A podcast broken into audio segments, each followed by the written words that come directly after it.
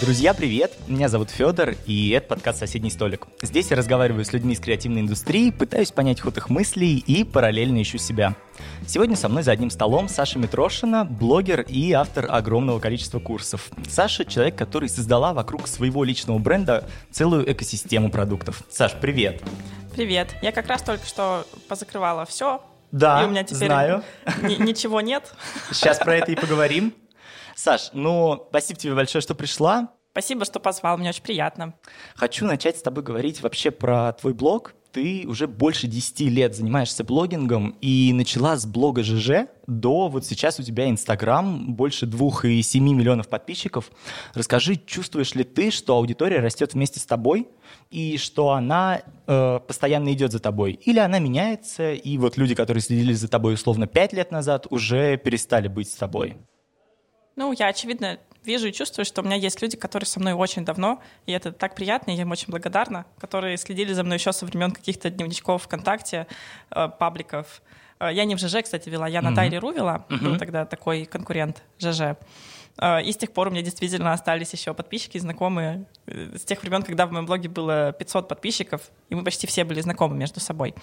Ну, аудитория, конечно, меняется. Аудитория ротируется у блогеров всегда. То есть мы сами же никогда не подписываемся на блогера навсегда. Конечно, ты, нет. Наверняка у тебя у самого бывает такое, что ты подписался на человека, смотришь его пару месяцев, тебе там актуально прямо сейчас, например. Да, ты да. переезжаешь, блогер тоже переезжает, или ты там интересуешься финансами, блогер как раз об этом рассказывает. У тебя интерес этот прошел, и, и все, ты от блогера отписываешься. Или, например, его там в другую сторону понесло. У меня такое тоже случается. То есть я очень мало кого смотрю постоянно, и, как правило, это люди, которые э, очень сильно меня именно по-человечески цепляют, причем в разных направлениях. Я заметила, кстати, что я, э, что я могу постоянно читать только блогеров, которые меня в чем-то вот подбешивают или которым я в чем-то завидую. Даже так? Да. То есть мне не хватает для постоянной подписки на блогера э, какого-то э, только позитивного вайба, то есть что вот я восхищаюсь, радуюсь смотреть за этим человеком, мне интересно. Мне обязательно нужно, чтобы какая-то была такая еще негативная занозинка, и тогда я прям могу годами человека смотреть. И я думаю, что очень у многих моих подписчиков э, та же самая фигня со мной.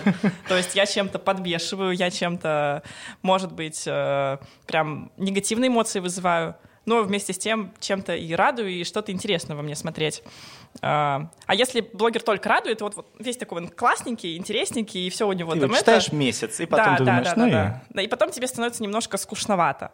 Угу. Я, я вот такое за собой заметила. Поэтому, да, конечно, аудитория меняется, то есть кто-то ко мне приходит в разные периоды. Например, сейчас меня полгодика почитал, отписался, потом, может, опять наткнулся через рекламу, что опять говорит о необходимости постоянного продвижения, чтобы новые контакты получать с целевой своей аудиторией и напоминать о себе тем, кто, может, о тебе не вспоминал давно.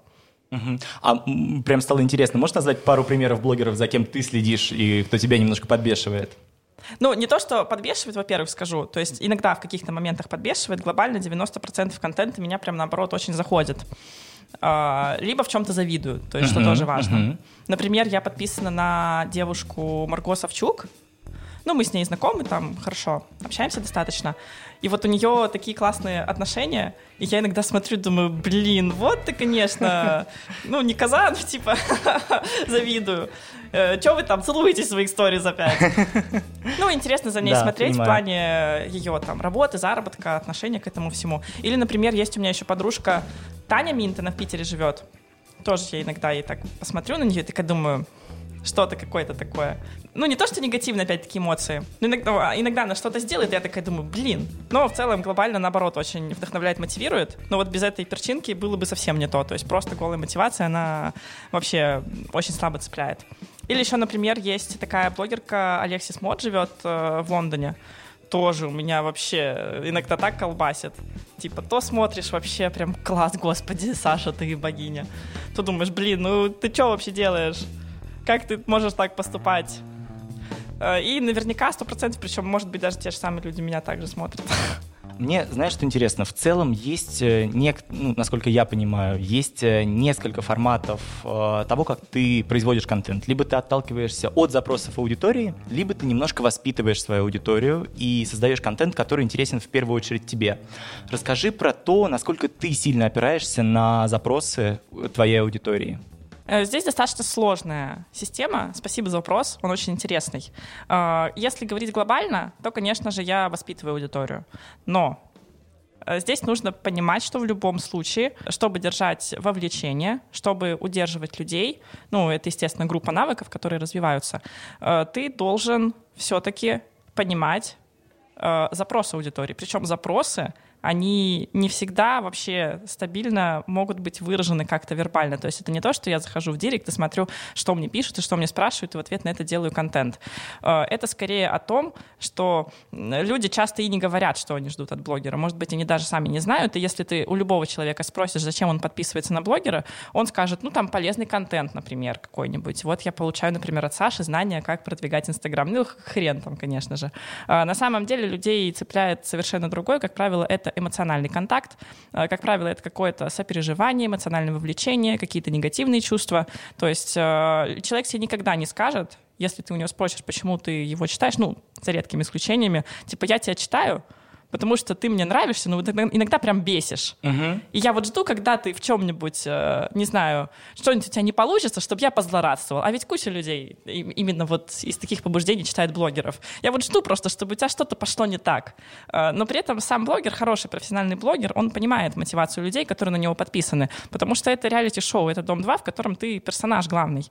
И хороший профессиональный блогер, который делает это э, не столько по наитию, ну, все сначала по наитию, а сколько... Продуманно. Понимая, продуманно. продуманно и понимая, что хотят люди, он, конечно же, это учитывает. То есть э, я всегда буду, когда я делаю какой-то контент, понимать, что больше или меньше зацепит людей. Возможно, смысл этого контента не поменяется, может быть, это поменяется в форме, то есть я как-то по-другому, более интересно, увлекающе это расскажу. Возможно, э, я какие-то темы подсвечу более полно. Но в любом случае, главное здесь, конечно же, не слепо бежать за вовлечением, просто ради всего охватов делать, а в первую очередь выбирать себя и свои желания. То есть, конечно же, я очень хорошо понимаю, что люди хотят, что им дать, как их лучше увлечь, но главную роль в своей работе все же занимаю я сама, моя личность. И я, если я, допустим, что-то не хочу показывать, или понимаю, что мне будет от этого хуже, или мне просто это неинтересно, а это вообще главный фактор, чтобы другим людям было интересно смотреть твой блог, чтобы тебе самой было интересно его вести, то, конечно, я буду выбирать в свою пользу, то есть базово все же э, опора на себя. Вот так вот я длинно ответила на вопрос. А понимаешь ли ты, кто твоя аудитория? Как для себя ты вообще формулируешь вот этот потенциальный портрет подписчика? Ну, у меня самый, наверное, э, обширный костяк аудитории. Это не подростки, как часто думают про Инстаграм, да, конкретно, да, конкретно у меня подростков до 18 лет, ну, от 13 до 18, э, в районе 7%. Мы можем Вау. сейчас открыть э, мою статистику и перепроверить. Я верю. Э, ну, просто, может, там что-то поменялось с последним продвижением. Глобально у меня в районе 40%, то есть почти половина — это люди от 25 до 35, преимущественно женщины. И, как правило, это какие-то близкие мне идеологические девушки, с такими же, с похожими взглядами, с похожими интересами, у которых взгляды на женские права такие же, как у меня, которые заинтересованы в деньгах, в бизнесе, в саморазвитии, там, фитнес, возможно, их интересует, образование и так далее. Ты в прошлом году говорила, что у тебя основные темы блога — это фитнес, феминизм и саморазвитие. Что-то поменялось по отношению к прошлому году? Да, в целом, если честно, нет. То есть э, точно так же базовый костяк моего блога — это, конечно же, лайфстайл, потому что массовая аудитория, она смотрит не тему, она смотрит блогера. Э, и базовая — это, конечно, история моей жизни, которую я как-то подаю через, э, через свой блог. Но я затрагиваю темы феминизма, женских прав. Недавно писала про бодишейминг, про то, как меня осуждают за то, что я набрала вес, и у многих это откликнулось у подписчиц. Очень много было обсуждений. Но это все равно очень близкая тема к феминизму. Все, э, Естественно, это боди, бодипозитив да, — это да. часть феминизма. А, поэтому, да, конечно, относится. И также я достаточно много пишу про свою работу. То есть у меня такой базовый принцип, что я стараюсь ничего не скрывать из своей жизни. Даже если я что-то там в деталях не показываю, например, там отношения, но как бы все знают, что они есть. А, и поэтому я достаточно много про работу рассказываю, поскольку я работаю на себя, то, естественно, получается, что это относится к бизнесу, к блогерству. А, ну и плюс, да, саморазвитие. Uh-huh. Ну, тут проявляется, как я, допустим, про книжки, которые я читаю, да, пишу, да. или там про то, как я английский изучаю, или как там, не знаю, попой трясу на тверке. не знаю, считается ли это саморазвитием. Ну, наверное, развитие тела Конечно, совершенно точно. А расскажи, ты говоришь о том, что, в принципе, люди следят в первую очередь за человеком, чем за конкретными темами. Насколько часто можно менять тематику блога, чтобы подписчики продолжали за тобой следовать? Слушай, это достаточно общий вопрос, Потому uh-huh. что все, конечно, зависит от, от. глобальной uh-huh. сцепки блогера с аудиторией. То есть если э, глобально люди пришли не только потому, что э, у человека какой-то полезный контент, ну, допустим, все-таки есть там какая-то основа лайфстайла, то, в принципе, смена темы пройдет относительно безболезненно. Хотя, конечно, кто-то будет вопить, что я там на это не подписывался. Но, опять-таки, здесь надо понимать, что э, приходят люди, может, и на тему. То есть э, в рекламе очень легко податься через то, что у тебя какая-то конкретная польза есть. И человек легко достаточно на это клюет. Легче, чем на какую-то личную историю. То есть э, если я увижу сейчас рекламу, что вот, эта девушка там, не знаю, заработала 500 тысяч денег, она классная бизнесменша, подпишитесь на нее, такая, ну, блин, ну, типа, и чё? Хотя, может быть, э, а, ее бы мне было идеально просто прикольно смотреть, и я бы там навеки была бы ее подписчицей. Личная история сложнее, как будто бы в этом смысле. Ее продать сложнее, особенно если ничего там экстраординарного, у тебя нет такого, что можешь сказать, например, там, у этой девушки три мужа. И все такие, да, дайте посмотрю. Ну, то есть, если нет какого-то жесткого хайпа, э, то, конечно, сложно подаваться в рекламе через это. Но можно, опять-таки, можно. А если, допустим, я увижу в рекламе, что, не знаю, например, эта девушка пишет про инвестиции, финансовую грамотность вот э, по такой-то теме. И я пойму, что вот прямо сейчас у меня запрос именно на эту тему. И я такая, блин, все, пойду посмотрю. Я так часто делаю. Uh-huh. Тогда, конечно же, вероятность, что я перейду выше. Но, несмотря на то, что подписчик всегда э, приходит, подписывается на пользу, ну, не всегда, по большей части, остаются люди только с людьми. То есть невозможно прийти на пользу и остаться, если тебя никак не зажигает личность э, блогера. То есть в конечном итоге остаешься ты все равно с человеком, а не с темой. Понятно, что ты можешь, конечно, получать выгоду от блога и полезную информацию, э, но я, знаешь, как скажу, то есть у меня часто напрямую нет полезной информации. То есть не то, чтобы я писала посты типа 10 способов вести блог. Там. Да, да, да, да, да. Я такого ничего не делаю. Но есть такое понятие, как э, личный пример или там личный опыт через что ты косвенно получаешь пользу, просто uh-huh, впитывая uh-huh. опыт другого человека и глядя там, например, как можно. Э, тут, тут часто и я сама такую пользу получаю, даже несмотря на то, что блогер просто рассказывает о своей жизни, я такая, э, мне, допустим, вот это полезно, там, про налоги что-то, там, кто-то платит просто свои налоги, я там из этого что-то беру. Э, и точно так же люди могут от тебя тоже пользу получать, хотя ты просто рассказываешь о своей жизни. Вот. И моя мысль в том, что, окей, ты можешь вести полезный блог, но глобально цепляешься ты с аудиторией только, только, только личностью даже среди одинаковых э, крутых экспертов выбирают все равно по личности. И ты пойдешь там к врачу, который тебя больше привлекает как человек, который как-то с тобой конечно. ведет себя. А польза у тебя вот такая прямая, не косвенная, она все-таки раньше была упакована в первую очередь в продукты, которые сопровождали твой блог. Да, конечно. У меня всегда было так, что я особо в самом блоге не рассказываю про Инстаграм, потому что это ну, такая тема узкая. Да, правда. Вот, то есть у меня были, допустим, э, вебинары, я как раз на днях их закрыла, эпоху завершила. Там были вебинары по разным узким темам блогерства. Половину каждого вебинара можно было посмотреть бесплатно. То есть, в принципе, у тех подписчиков, у которых был запрос на тему блогерства, они могли туда пойти и смотреть. Потому что очевидно, что 2,5 миллиона не могут подписаться на тему Инстаграма. Просто нет столько людей, которым интересна эта тема. Mm-hmm. Большая часть этих людей заинтересована ну, в жизни. То есть просто там, как я живу и все. Поэтому, да, я всегда свою экспертность, конечно, как-то проявляла в Инстаграме, но не с помощью полезного контента ты человек, который в какой-то степени запустил вообще информационные продукты как э, нишу в России. И поэтому я очень хочу задать тебе вопрос, как отличить качественный курс от э, шлакового? Можешь выделить какое-то количество там критериев, возможно? Потому что сейчас инфобиз в какой-то степени стал даже ну, неким ругательством, хотя совершенно точно понятно, что инфобиз, ну вот изначально по сути своей, это явная польза. Да, конечно. А, но мне сложно ответить на этот вопрос, если честно, потому что есть понятие продукта, а есть понятие продаж. И да. что продукт может быть хорошим и плохим, так и продажи могут быть хорошими и плохими. Причем а, это не только значит, что, например, Э, очень хорошо блогер там продает красочно плохой продукт, и, естественно, ты повелся, купил, и там плохо. Но также это бывает э, и в таком проявлении, что блогер, например, неправильно продает свой продукт. У меня такое несколько раз бывало. То есть, э, допустим, кто-то рекламировал свой продукт по блогерству, а я, в принципе, почти все покупаю. Мне очень интересно. И не, не было понятно из рекламы, из продаж, что этот продукт, допустим, только для супер новичков. Я смотрела, а там, типа, начиналось все с того, что, условно, зарегистрируйтесь в Инстаграме. Ну, ну, то есть, ну, я сейчас условно говорю. Ну да. Ну, то есть это значит, что продажи плохие, что они не донесли до тебя, что это не ты целевая аудитория продукта. А, соответственно, вот это вот различие, оно всегда было, есть и будет. То есть люди хорошо продают плохой продукт, люди плохо продают хороший продукт, о нем никто не знает.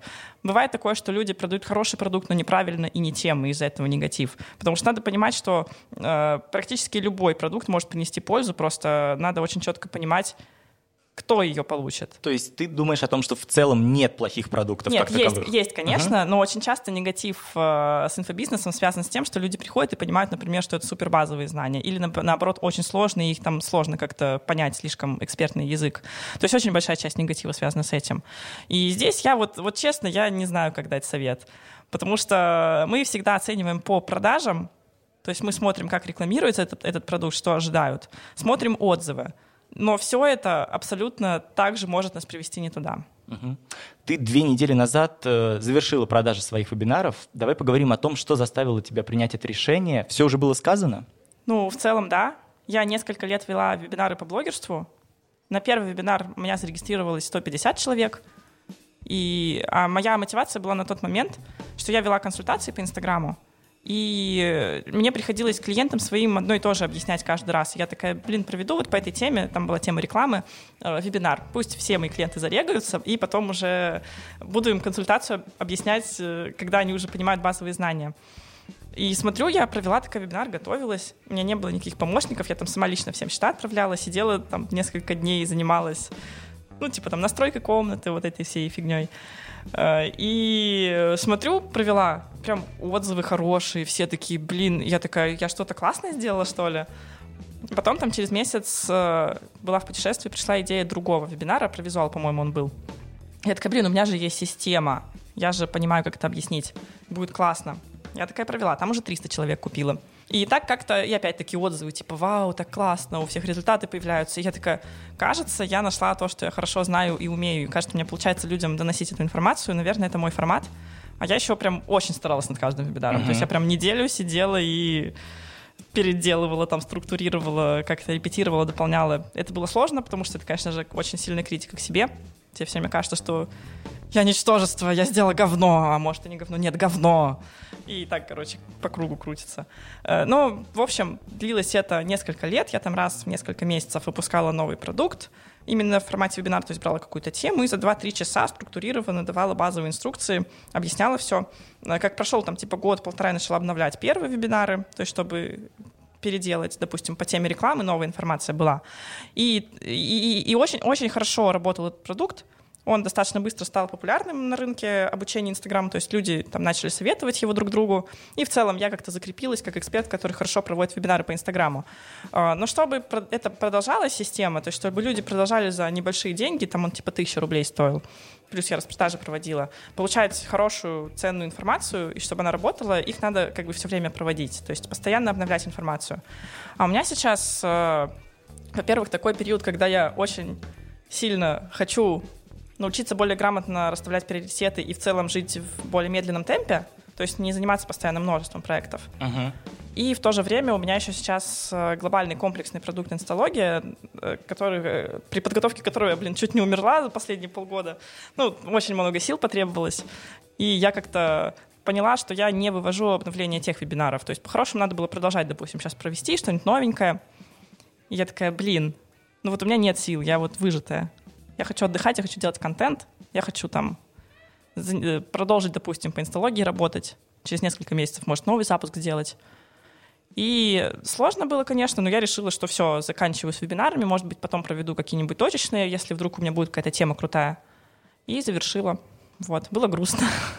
Понимаю. А расскажи сейчас про то, как ты в целом расставляешь для себя приоритеты. Есть ли у тебя какая-то общая методика? Совершенно точно ты на эту тему много рефлексировала. Да, конечно, я так задрачиваюсь по тайм-менеджменту, если честно, в своей жизни, потому что были у меня периоды какой-то адской работы, и когда я достаточно мало времени уделяла всем остальным сферам жизни, э, с этим, с этим нужно бороться. Поэтому я как-то пришла сейчас к тому, что нужно просто на конкретный жизненный период ставить конкретное небольшое количество главных приоритетов uh-huh. и не делать много проектов одновременно. При этом учитывать все сферы жизни. То есть, например, раньше у меня была такая ситуация, что я такая в какой-то проект начинаю вкладываться, и там одновременно, одновременно у меня еще идут другие проекты. И я такая, блин, ну сейчас, короче, поработаю месяцок и заживу потом. И все, там, без сна, без отдыха, делаешь, делаешь. Естественно, это потом не наступает, потому что потом еще какой-нибудь проект на тебя сваливается. Э, в конечном итоге я приняла, поняла, что все-таки ответственность за мой темп жизни, лайфстайл и какое-то ощущение уровня и комфорта жизни никто, кроме меня, не возьмет на себя. И и начала именно заниматься тем, чтобы не ставить два проекта одновременно, там, всегда уделять время тому, чтобы заниматься всеми другими делами. То есть у меня, допустим, очень серьезное отношение к каким-то занятиям помимо работы. Я никогда ради работы не отменяю тренировку или занятия хобби, и никогда не буду ночью работать. То есть я всегда буду стараться вовремя ложиться спать, там в какое-то время заканчивать работу, то есть сделать так, чтобы ее объем был нормальным, адекватным, который ты можешь сделать за рабочие часы в течение дня. Плюс делаю выходные обязательно, в которые не работаю и не снимаю сторис. И отпуск где-то раз в полгода, там недельки на две. Угу. Вот. Можешь перечислить какие-то ключевые приоритеты, которые у тебя есть сейчас? Просто чтобы мы понимали, как, как, как ты их ставишь. Блин, мне всегда так странно, когда люди вот интересуются, сейчас рассказывают, думаю, блин, ну это так скучно, типа, какая разница, как другой человек живет? А это, мне кажется, всегда какая-то общая модель, которую ты в какой-то степени можешь перенести на себя. Ну, Ладно, ну, сочтем это за косвенную пользу, Да, это правда, это совершенно точно косвенная э, польза. Сейчас я дописываю свою вторую книгу про домашние тренировки. Это главный приоритет. Э, то есть у меня закончился запуск инсталогии, я отдохнула, съездила в отпуск и начала дорабатывать книгу. Вот буквально через несколько дней я должна финально сдать текст. Сразу же после этого я начинаю снимать для канала на YouTube, то есть это мой следующий такой глобальный проект, которым я буду заниматься прям плотно. Ну, тут подвернулся переезд спонтанный, да, да, да. из-за которого я сегодня на запись подкаста опоздала, еще раз извиняюсь.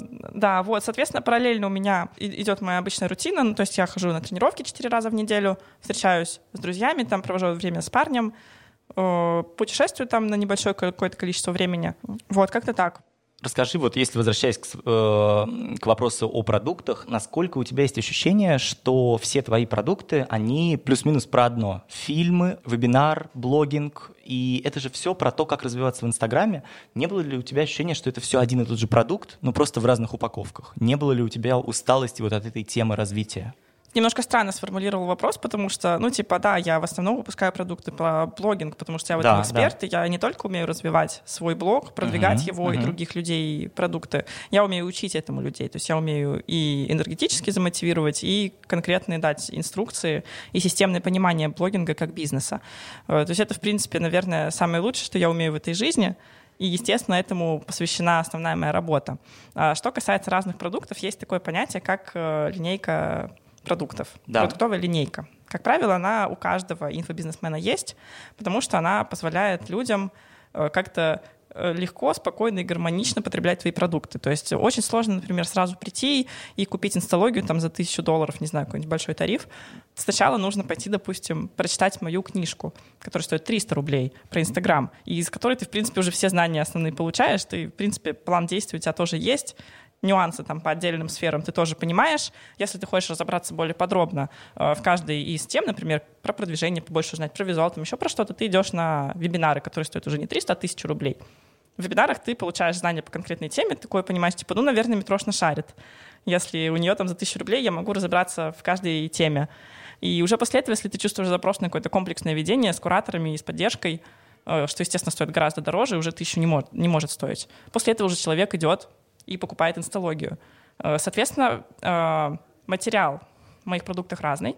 Если в книге и вебинарах он еще пересекается, потому что книга, она как бы менее подробный материал из вебинаров, но при этом полностью закрывающие вопросы все начинающего блогера, э, то в инсталогии материал уже полностью другой, то есть там может быть типа 10-20% перекликается. Uh-huh, ну, понятно, что uh-huh. база одна, типа я не придумываю чего-то супер нового, но Конечно. и подача, и структура, и какие-то методики, нюансы, примеры все разные.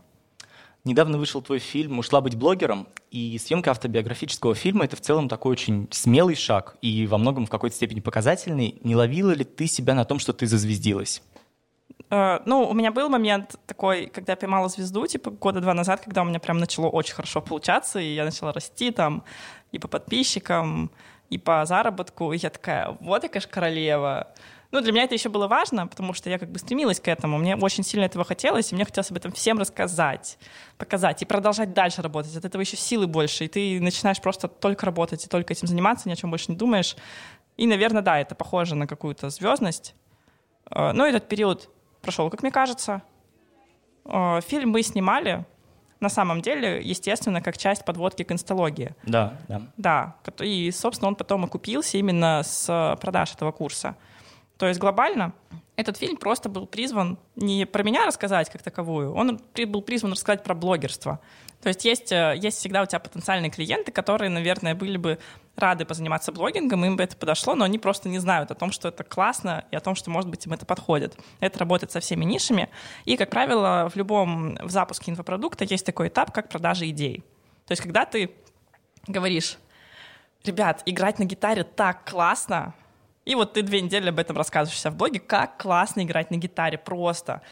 Ты там и творчески самореализовываешься, и медитация это, и всем нравится, и девочки там вообще тают от этого, и заработать на этом можно. Ну, короче, расписываешь все преимущества там, как классно качаться, и здоровье, и иммунитет, и фигура классная. Вот смотрите, я был до качалки таким, а стал вон каким. А, э, и уже после этого начинаешь говорить, кстати, если вы хотите начать играть на гитаре, то вот я отлично учу играть на гитаре, записывайтесь на мой курс и так далее. А, то есть это, роль этого фильма была как-то эмоционально показать, что есть такой путь, как блогерство. И не то, чтобы этот фильм был весь посвящен тому, что вот всем подходит очень классно. В нем практически половина была посвящена всяким негативным аспектам, ну, просто чтобы люди понимали целую картину. И глобально свою задачу фильм выполнил. То есть у меня не было э, желания какого-то снять фильм, который всем понравится, и чтобы все сказали, блин, Митрошина классная. Ну, то есть вообще нет. Да, я хотела вызвать эмоции у людей. То есть кто-то, наоборот, посмотрел его и такой, типа, что-то не то. Вообще отстой. Вот она там сидит себя в хате одиноко, историю спилит. Жесть. Неприятная какая-то жизнь, и сама она неприятная. Если говорить вот про те два года, когда ты как ты это тоже э, сама в какой-то степени называешь, э, поймала звезду. Расскажи, в чем это проявлялось и как ты в итоге перешагнула через это. Ну, то есть мне хотелось в блоге больше рассказывать о том, как у меня все получается. Ну, это, как, я даже не могу сказать, что это как-то плохо, это нормально. Но некоторых людей, у которых есть, ну, другие какие-то ценности, установки, их это, конечно, раздражает. Вот. И я из-за этого с некоторыми друзьями как-то вот отношения испортились. Плюс в целом из-за того, что у меня все очень хорошо получалось, естественно, мне хотелось продолжать еще больше этим заниматься, и больше энергии было.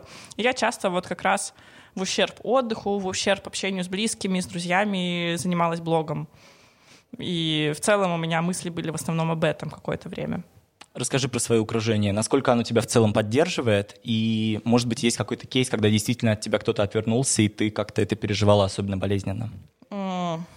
Да, как раз вот в тот период мы поссорились с подругой с моей, Сашей Кетовой, как раз из-за того, что она сказала, что вот, ты только про деньги думаешь, э, у тебя только там заработок на уме и все такое.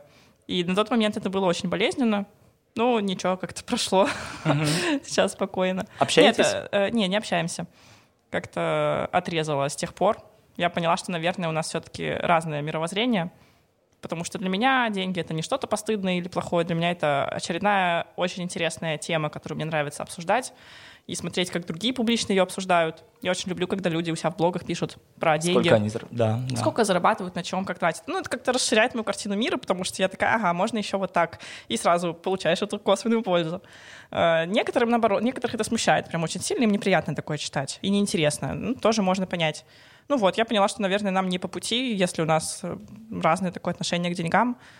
Вот. Сильно ли тебя поддерживает твое окружение? И насколько для тебя важно вот это мнение близких людей, а не тот отклик, который ты получаешь от аудитории? Ну, конечно же, отклик от аудитории не может заменить отклик от близких людей и поддержку близких. Меня очень хорошо и сильно поддерживают. Я уже даже не помню, чтобы кто-то меня в чем-то там как-то осуждал или там пытался надавить или критиковать. У меня очень принимающее окружение сейчас. Ну, на начальном этапе блога не все понимали. Некоторые такие, типа, блин, что это там делаешь? Ну, это как бы для любого начинающего блогера нормально абсолютно. Наверное, ты, когда начинал подкасты записывать, тебе, может, тоже говорили, типа, что ты фигней маешься? Да, да, было. Да, ну типа стоп, это у всех бывает всегда. А, но как только люди понимают, что у тебя там все серьезно, и ты увлечен, у тебя получается, обычно это проходит. Главное вот этот первый, первый шажочек преодолеть, первое сопротивление. Сейчас как бы, сейчас такого нет. Угу. Саш, а если вот в общем про хейт и буллинг говорить, насколько ты сейчас сталкиваешься и насколько вообще, как обстоят дела с хейтом у человека с аудиторией в 2,7 миллиона человек? Насколько раньше было меньше, возможно, хейтеров и выбивает ли тебя это? Ну, как сказать? В принципе, успех блогера в том, что он э, вызывает эмоции. Да. Понятно, да. что глобально, естественно, не надо прям фигню делать. То есть есть люди, которые прям вообще пишут там ерунду, осуждают всех или там как-то очень... Не, ну не вот знаю, яркий пример, буквально, да, вчера вышло интервью Моргенштерна, да, и это такой вот прям Прям Кстати, жесть. я утром сегодня смотрела. Ну да, у него были такие недвусмысленные высказывания, типа вы сами виноваты в том, как вы живете, там и все такое. Ну, я, допустим, с этим не согласна. Э, понятно, что это очень многих заденет, это очень многие и будут это для того, э, чтобы... осуждать. Да, да. да. Ну, то есть, если ты глобально там не какой-то, не знаю, урод совсем уже, просто живешь там свою жизнь, и, и ведешь блог. И вот твой успех как блогера начинается в тот момент, когда ты начинаешь вызывать у людей эмоции. А вызывать эмоции, как и в принципе, просто они работают, Э, ты, допустим, не можешь начать чувствовать только позитивные эмоции. Ты всегда будешь чувствовать весь спектр эмоций или вообще их не чувствовать. Угу. То же самое с эмоциями, которые ты вызываешь у других людей. Ты никогда не можешь вызывать только положительные эмоции. То есть если ты их, в принципе, вызываешь, ты будешь вызывать все спектры эмоций. И как только ты начинаешь иметь какое-то значение на рынке блогерства, как только э, ты становишься какой-то фигурой более-менее, сразу же появляются полярные мнения. И чем у тебя более ярко выраженная фигура, чем она более провокационная, чем она более там нестандартная, тем более полярными будут мнения.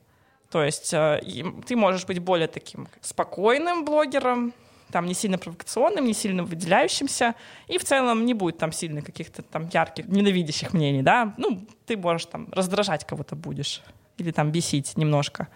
Если ты более громко высказываешься, более провокационно, то, естественно, к тебе будут испытывать даже ненависть там какую-то сильную. А, соответственно, да, практически где-то со 100 тысяч подписчиков я уже столкнулась с тем, что Допустим, кто-то очень резко реагирует на мои слова, что очень много обсуждений разных. Но всегда поддержки было больше, чем негатива, и согласных со мной аккумулировалось вокруг меня больше, чем те, кто не согласен. И, и это именно и помогает бороться. То есть ты аккумулируешь вокруг себя единомышленников, ты не творишь какую-то лютую фигню, э, которая бы заставила их отвернуться от тебя. Ну или там творишь, но чуть-чуть. Э, никто не может не ошибаться, естественно, всегда будут какие-то шаги не в ту сторону, особенно если ты много лет ведешь блог. Все мы люди. Но глобально, если ты как бы нормальный, более-менее адекватный человек, который просто вот является собой, не стесняется это показывать, ты, он будет вызывать эмоции, но при этом, как правило, сторонников у него будет больше, нежели чем противников. Э, был ли период, когда тебя это прям очень сильно смущало, сам, сам, сам хейт, и когда тебя это, возможно, выбивало, э, возможно, как-то демотивировало? Да, конечно. Даже буквально вчера я что-то сидела в комментариях и очень сильно расстроилась из-за обсуждений. Даже сейчас не сформировалась вот эта броня. Вау. Нет, э, броня никогда не сформируется. Надо uh-huh. понимать, что мы очень социальные существа. И да, конечно, иммунитет повышается. Многие хейт уже вызывает там смех, многие тебя радуют, потому что ну, сейчас у меня уже я за собой словила, что если там полтора, допустим, года назад я видела негативное обсуждение, и такая, типа, вы что, не можете все меня любить, что ли? Я что, так многого хочу? Э, то сейчас, когда я вижу негативное обсуждение на любой площадке, там у себя, еще у кого-то, я этому радуюсь, потому что люди меня обсуждают. И если вот этот баланс есть, что меня там не все ненавидят, условно, ну, если там прям грубо говорить, да, да, то да. есть есть этот баланс, что, ну, кто-то осуждает, но в целом больше людей там либо нейтрально, либо положительно настроены, э, то все, дела идут хорошо, обо мне помнят, я вызываю эмоции, я там, моя медийность растет от этого.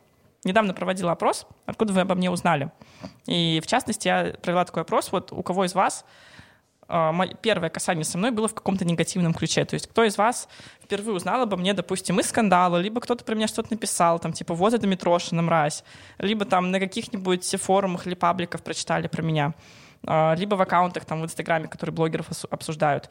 И там в районе, по-моему, 20% моей аудитории, причем, которая сидит в Телеграме, то есть это самые лояльные, это прям вот самый, самый такой костяк моих подписчиков, они сказали, что да, первое касание было негативным. Даже среди моих друзей есть такие люди, которые изначально прикоснулись, э, узнали обо мне именно через какой-то негативный контекст, кто-то им что-то сказал. Поэтому я к этому отношусь даже хорошо. То есть это увеличивает мою медийность. Главное Правда, это да. просто не быть говночеловеком глобально, просто быть собой. И если ты не говночеловек, то негативное касание в итоге все равно конвертируется, ну, в целом, как бы массово в позитивное. Хейт помогает тебе как-то развиваться? Конечно, конечно. Если, если абстрагироваться от формы, то есть часто люди пишут какие-то оскорбительные вещи, в неприятной форме, типа вот ты и так далее, э, то это очень помогает понять, что именно в тебе вызывает эмоции. Часто это способность подчеркнуть какие-то идеи. То есть человек может написать тебе, вот ты тварь, лучше бы, допустим, вот это сделала. И такая, блин, да, реально классная идея. Ну, понятно, что это не значит, что я оправдываю тех, кто пишет прям в такой ужасной Конечно. форме, но факт есть факт. От этого можно отталкиваться. Плюс э, часто хейтерский контент э, помогает тебе, э, отталкиваясь от него, делать свой контент.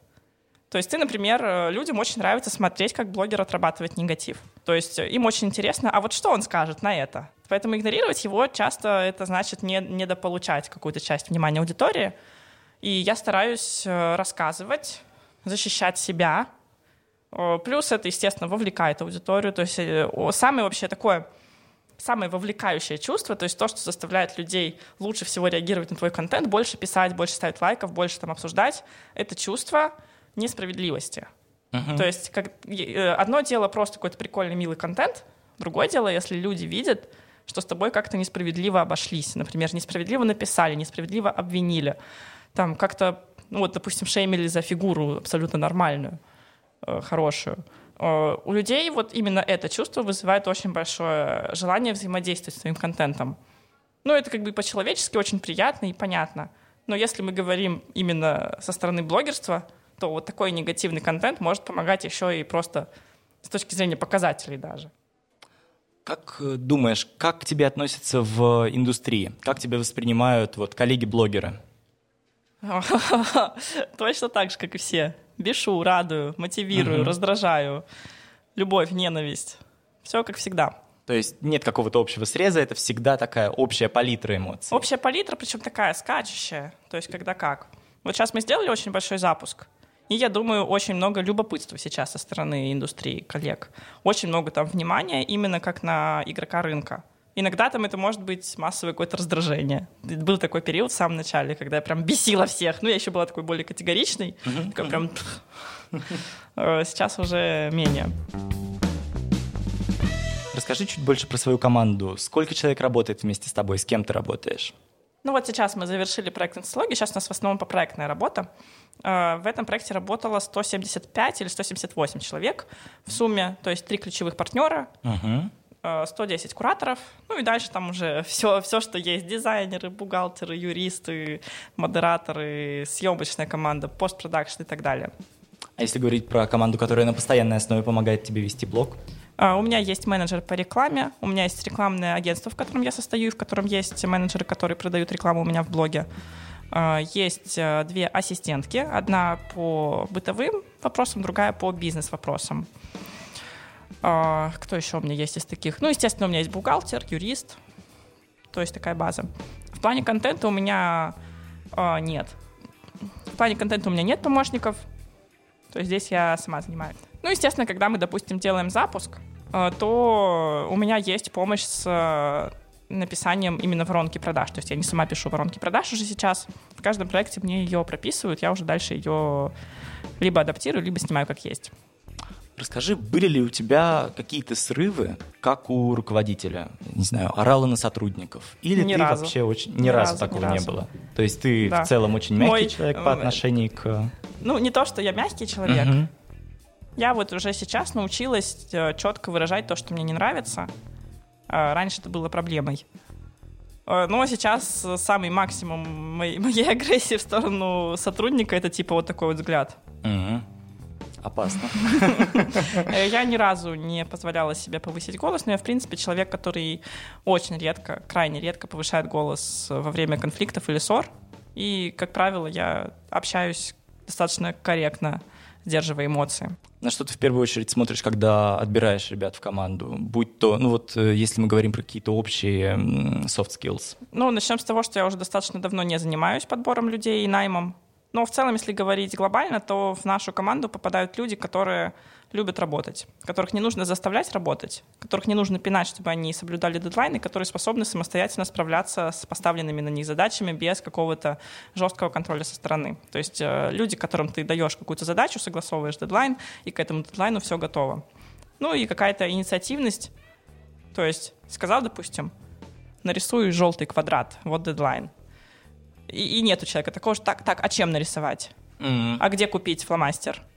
Э, человек просто под ключ выполняет какую-то задачу. То есть вот это главное главное требование, чтобы человек мог под ключ выполнять свою работу и делать это ну, по каким-то там более-менее хорошим критериям. Как быстро ты вообще поняла, что нужно делегировать, и в какой момент научилась этому? Училась ли этому как-то особенно? Ну, довольно быстро поняла. То есть у меня было где-то 100 тысяч подписчиков, я поняла, что я достаточно много времени трачу на то, чтобы общаться с рекламодателями, что-то там согласовывать. И я такая, блин, нужен менеджер, который будет за меня вести эти переписки, я буду просто рекламу снимать и контент делать. Вот так у меня появился первый сотрудник. Мы, кстати, до сих пор работаем с ней, до сих пор она в моей команде. А, и потом постепенно я уже обрастала людьми, и это как, ну, ты постепенно этому учишься, ты постепенно понимаешь, что еще можно делегировать, что еще влияет. Вот в какой-то момент у меня произошел прям прорыв где-то полтора года назад, когда я начала делегировать еще и бытовые дела. А, и тут я поняла, что все, блин, началась реальная жизнь. Жизнь. Да, я столько ресурса тратила на то, чтобы там типа убраться, сходить в магаз, что-то там постирать и я такая, я стала еще более феминисткой, потому что я поняла, что я просто стала жить э, жизнью типичного мужчины, и насколько, насколько мне стало легче работать. У меня сразу продуктивность просто в 358 тысяч раз выросла, у меня, мне стало легче вообще жить. Э, и дальше я уже там по мелочам как-то дочищала, то есть, э, ну, есть какое-то глобальное понимание, цель, что я должна выполнять только свою работу. То есть только ту работу, которую, в принципе, кроме меня никто в этом проекте не выполнит.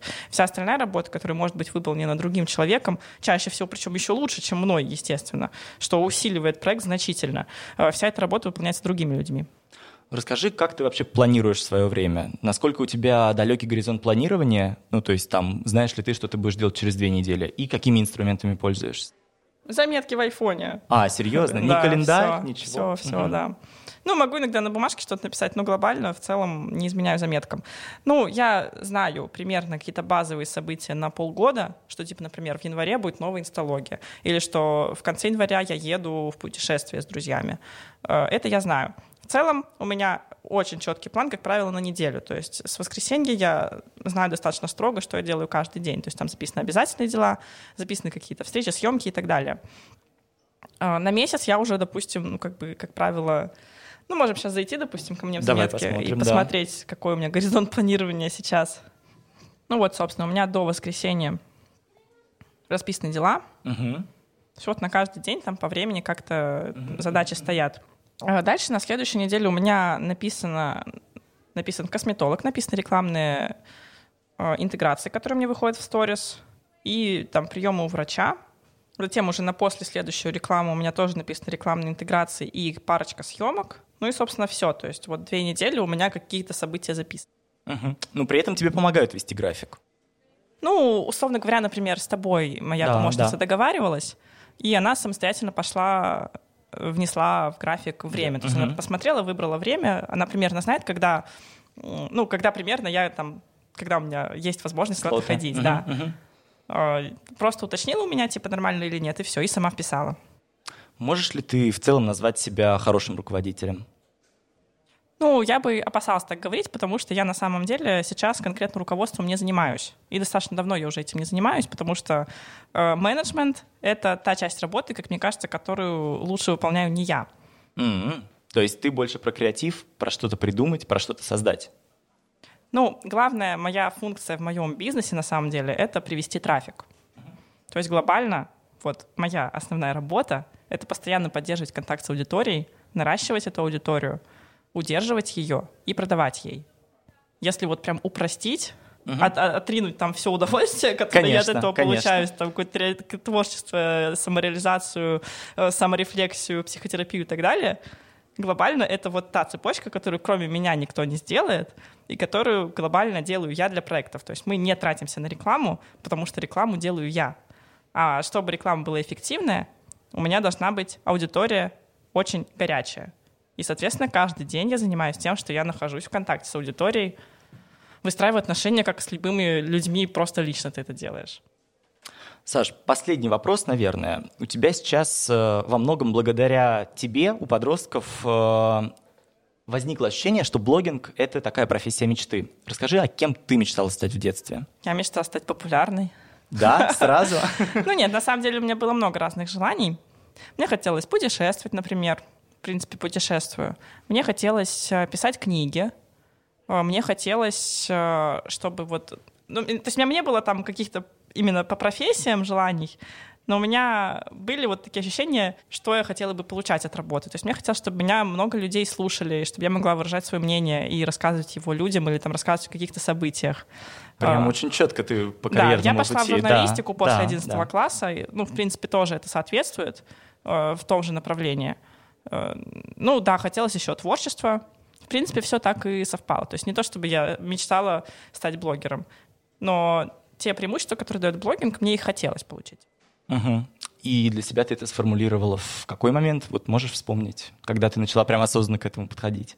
Ну, я четко помню момент, как где-то лет в 12 я узнала, что вообще в интернете можно вести блог, то есть как дневник, который другие люди будут читать. Я как раз очень любила вести дневники, писала там, и я, э, мне нравилось там что-то написать, какие-то истории, э, про себя что-то рассказать. Я часто давала, допустим, подружкам, прочитай, я вот тут такое написала. И я такая, блин, это же гениально, то есть могут в интернете любые люди прийти и почитать мой дневник. Э, я такая, вообще супер идея, кто это придумал? Так классно. Пошла, быстро сразу завела. Э, то есть в тот момент мне просто понравилась эта деятельность. Э, как я начала уже профессионально к этому относиться? То есть я все это время вела как хобби, реально, может быть. Поэтому мне так легко удается именно годами этим заниматься. А, профессионально, когда я в 2017 году, получается, сделала первый запуск, у меня уже была рекламная монетизация, я уволилась с работы, завела ИП, и все.